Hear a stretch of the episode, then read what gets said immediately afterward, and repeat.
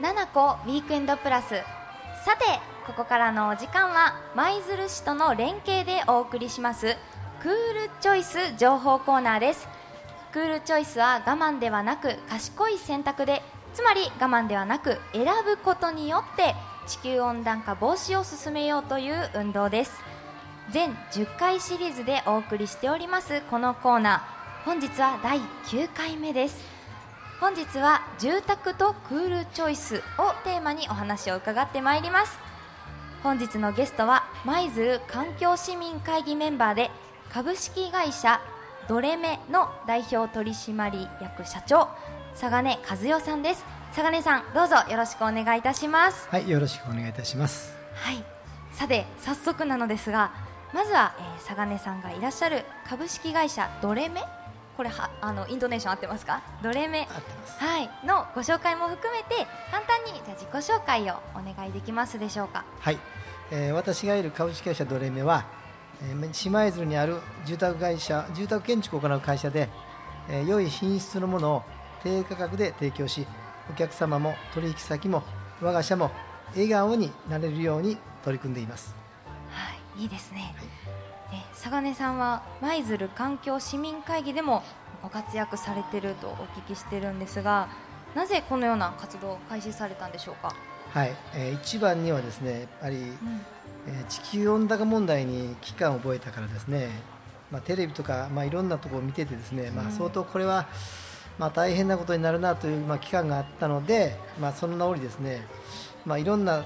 ことで尊敬している友人に勧められまして、うん、えー、舞鶴環境市民会議に、えー、参加することになりまして、まあ、正直あのちょっとまあバタバタしておりまして、えー、十分な活動ができているわけではないんですが、まあ、いろんな方とご縁をいただきまして、まあ、楽しく参加させていただいております。今までねこう何度かクールチョイスの番組担当させていただいたんですけど皆さんすごくアクティブで面白い方ばっかりだなと思ってますはいありがとうございます。えー、本日のこのコーナー今日のコーナーのテーマが住宅とクールチョイスということなのですが家づくりを本業とされる佐賀根さんにクールチョイス賢い選択について伺ってまいりたいと思います、えー、佐賀根さん家づくりっていうのは人生にとってねあのマイホームマイホームって言いますけどこう本当に大きな選択ですよね。えー、あの多くの方にとって、えー、一生に一度のあるかないかの大きな選択のタイミングですので、えー、後悔することないように、えー、選択していただきたいと思っていますし、えー、私たちもその選択をお手伝いしています。そうですね、はい、慎重にしないといけませんもんね、えー、家づくりはこう間取りとか、えー、耐震性能などこういろんなさまざまなことを選択し決定するタイミングでもあるんですけれどもこれらに加えて、まあ、今その今日ねクールチョイスの番組ということで地球あ温暖化防止とかエネルギーの面から見ても何かと多分関係があるということで重要なタイミングとなってきますよね。はいその通りですね、まあ、ただ地球温暖化防止というと、まあ、問題が大きくなりすぎますので、まあ、ちょっと横に置いといてですね。置いといて、えーまあ、例えば、まあ、家の省エネ性能をアップしたりえ自然のエネルギーを活用したりすることは、え健康も含めての快適性や安全性の向上、まあ、そして経済的なメリットもありますので、まあ、そちらをもっと注目していただきたいなというふうにも思っております。経済的なメリットはね結構多分皆さんあのお金のことなんで意識される方たくさんいらっしゃると思うんですけどとかこう快適性とかあの、まあ、そういうものはイメージできしやすいんですけども安全性もエネルギーの問題と何か関係あるんですか、えー、これがね結構あるんですね、まあ、例えばですね、うん、えー、まあ、冬に家の中が寒くて、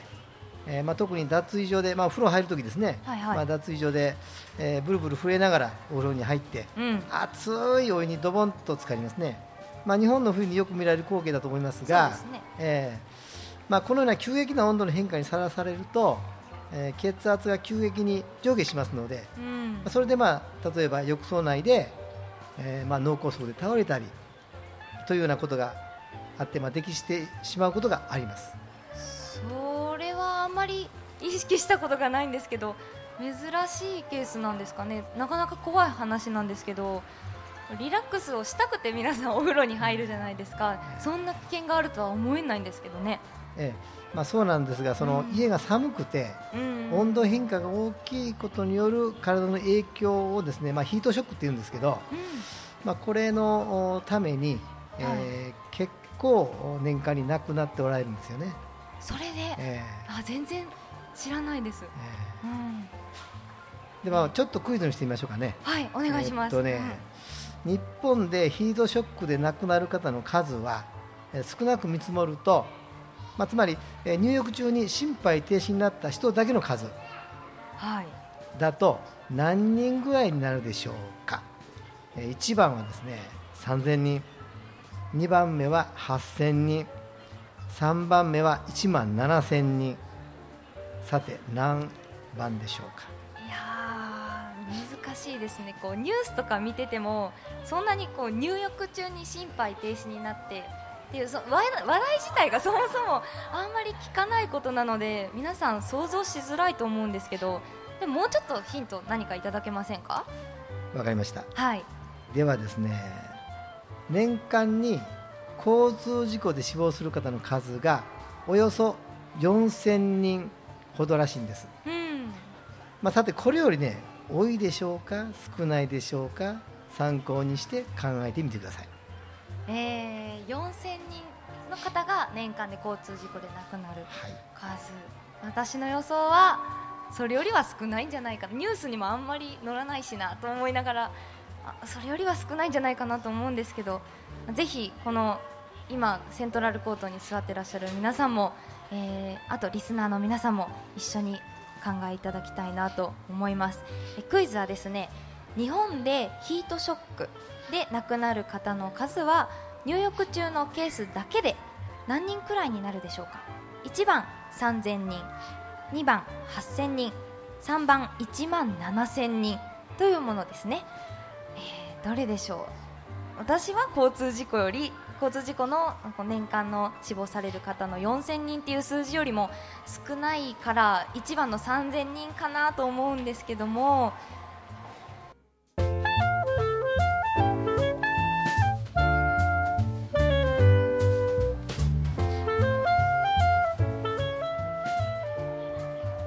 きいただきましたのはカーペンターズで「Close to You」でした。急に BGM に変わっちゃって さっきまで穏やかな気持ちだったのにびっくりされた方いらっしゃるかもしれません。さて佐賀さん、えー、先ほどのクイズの答え教えていただけますでしょうか、えー、クイズはですね日本でヒートショック、えー、ヒートショックというのは、え家が寒くて温度変化が大きいことによる体への悪影響を指すのですがそのヒートショックで亡くなる方の数は入浴中のケースだけで何人くらいになるでしょうか。1番3000人2番8000人3番1万7000人というものでしたが答えはどれでしょう？はい、えー、答えはですね3番です。一番多い3番。はい。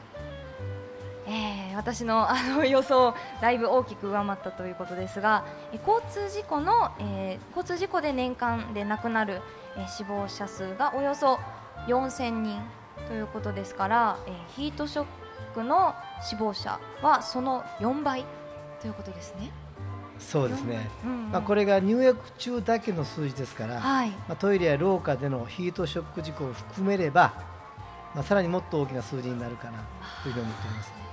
まあまあ、かといってですね家全体をガンガン暖房していては、まあ、エネルギーがあのどれほどたくさんあっても足りませんので、まあ、ですから家全体の断熱性を高めて、えー、まあトイレも脱衣も廊下も家全体が寒くない状態に置く、うん、状態にしておく必要があるんですね。暖房だとねそのトイレに1個脱衣所に1個ってなるとすごい あのエネルギーになっちゃうので、まあ、家全体をってことですよね。断熱性能を高めるっていうことなんですけどもえまさかねその家の温度が命にまで関わるとは思ってもなかったです。え、まあ、実はですね、はい、イギリスイギリスだとあの賃貸住宅の室温が18度 C を下回ると家主に対して改善命令が出て、うん、断熱改善などの改善をしなければ場合によっては撤去命令が出るらしいですよ。そこあれですか？えもう立ち退けってことですよね。えー、18度って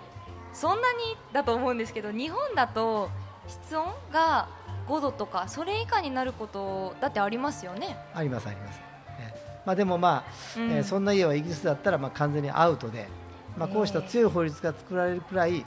家の性能は命の問題であるという認識が世界では常識になっているんですね、まあ、それに断熱性を高めると足元付近も暖か暖かくなって快適になります、うん、私たちのお客様も、えー、省エネ性能が高い新居に引っ越されたら、まあ、快適になったと非常に喜んでいただいております。あそうなんですね。えでも逆に日本は夏が暑いじゃないですか。断熱性能を高めると冬はいいとしても夏はこう風通しが悪くなって暑くなっちゃうんじゃないかなと思うんですけどいかがですか、えー、あの思われる方もあるんですが、うん、まあ、あの窓をその小さくして、えー、とか、あのー、という問題ではなくて、まあ、窓なんかはこうペアガラスにするとかですね。それとまあ風通しを良くして、えーまあ、それととすだれとか、まあ、いろんなものを、まあえー、日射を防いでですね。それとあの断熱をするということはその冷房にも非常に効きますのであの非常にいい効果が出ますですから、まああの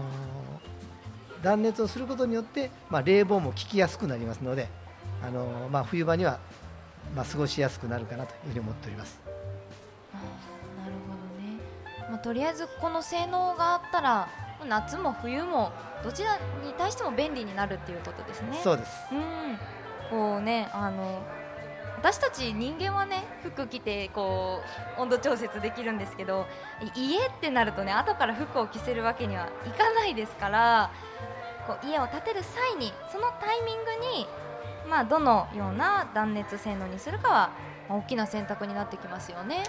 そうですね、あのまあ、新築とか、まあ、あるいはリフォームのタイミングは、まあ、自然エネルギーを活用するチャンスでもあります。まあ、例えば太陽光発電は、まあ、価格も今結構下がってきてましてですね長い目で見れば経済的にもお得になっています、まあ、特に、えー、新築のタイミングであれば太陽光発電に適した屋根の形状を選ぶこともできます、まあ、ですから、うん、まあ、大きなチャンスですねそのタイミング的には。あそうですね、えー。うん。まあ、ですから、えー、先ほどのように住宅の断熱性を高め、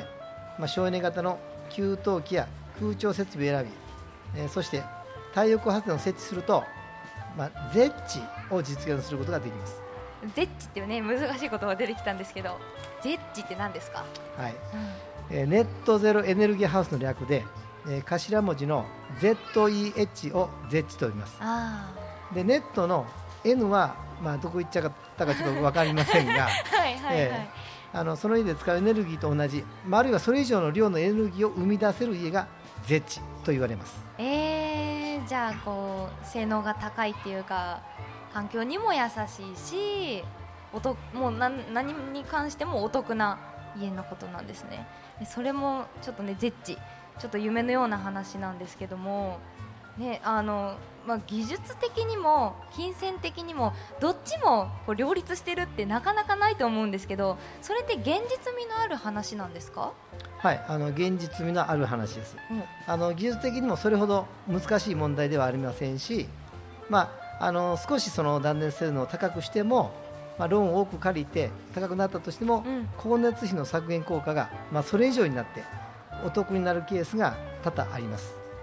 ですから、まあ、やらないよりもやった方がいいという状態がになりつつ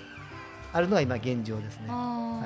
い、ですからまあ私たちはこのような、まあ、自然の恵みをフルに活用できる健康的な家を積極的にご提案していきたいですし、まあ、おせっさんにも選んでいただきたい、まあ、ですから、まあ、近い将来にゼッチが当たり前の社会にしたいとは思っています。うんいいですね。こういう家が増えたら嬉しいですよね。えじゃあちなみに佐賀根さんはどういう家に今お住まいなんですか？えっと、私が建った時にはゼッチというのはありませんでしたが、はいうんうん、えー、断熱的には相当断熱がありますのでですから冬に子供があの半袖で、えー、過ごしてて、え？ー、学校行く時にそのまま出てわサボっと行って帰ってくるような家です。あ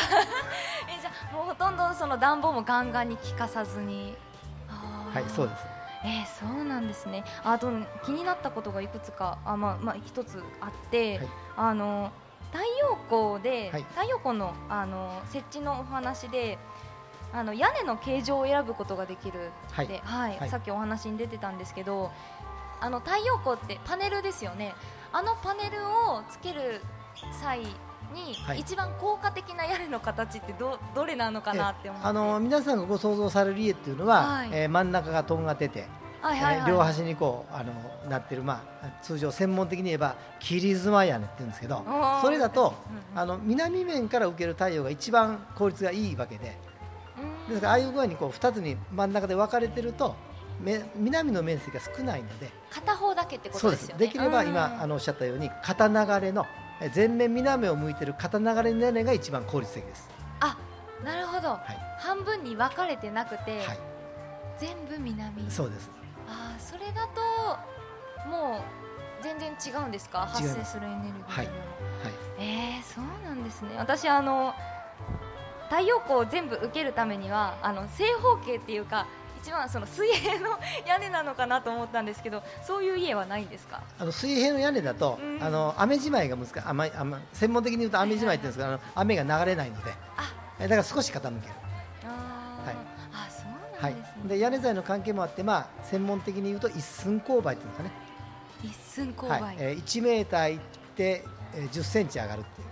うんうん。はい、ぐらいの勾配が最低ですあ最低の数字が決まってるんです、ねはい、そのぐらいの屋根だとまあいいんじゃないかなと思っております。はい、とか雪とか降ると、はい、ねお落ちてきませんもんね、えー、ずっとずっしり乗っかっちゃって家がそれで崩れちゃうこととかだって古かったらあるわけですもんね。そうですね。はい、ああじゃあ私もマイホーム建てるときはそのなんだ南全面南向きの屋根考えてみます。はいそれまで覚えてるといいですけど。ぜひぜひ はい。まあね、こういういろんな、ね、考え方その最初、ね、住宅ともう毎回同じこと言ってるんですけどこう毎回、ね、テーマがあんまり、ね、環境とかクールチョイスに関係ないようなテーマを、ね、いつも最初にお聞きして本当に環境に関係あるのかなと思うんですけど、まあそのね、今回のお話で住宅新築とかリフォームっていう大きな選択のタイミングこそクールチョイスの大きなチャンスででその中でうまく選んだら売り売り売り手よし買い手よしっていうそのその世間よし全部のもうよ全部よしの状況が生まれるわけですね。はい。何か最後にこうこれからリフォームを考えている方とかこれからマイホームを買う方にじゃ最後一言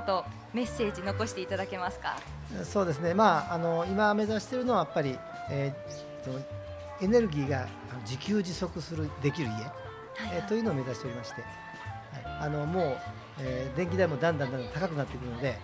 電気を買わない。電気を買わない、はい。えー、関西電力さんのおられたと申し訳ないですが、はいはい、電気は買わない。もう自分のところで発電する。そして蓄電池にためる。あいいですね。そして今は電気自動車も大きなバッテリーを積んでますので、うん、そのバッテリーも利用する、はい、するとまあ災害的にも非常に強い住宅になりますので。確かに、はい自分で発電できたら困らないんですもんね、災害の時も。はい、あこう日本全国が、ね、すぐに変わってくれればいいんですけどなかなかそうもいきませんからねちょっとずつ変わっていけばいいなと思います。はい、はい、ということで佐賀さんちょっといろいろ雑談も交えながら今日は素敵なお話をいただきありがとうございました。はい、こちらこそありがとうございました。舞鶴市と FM 舞鶴が連携してお送りする全10回のクールチョイス関連コーナ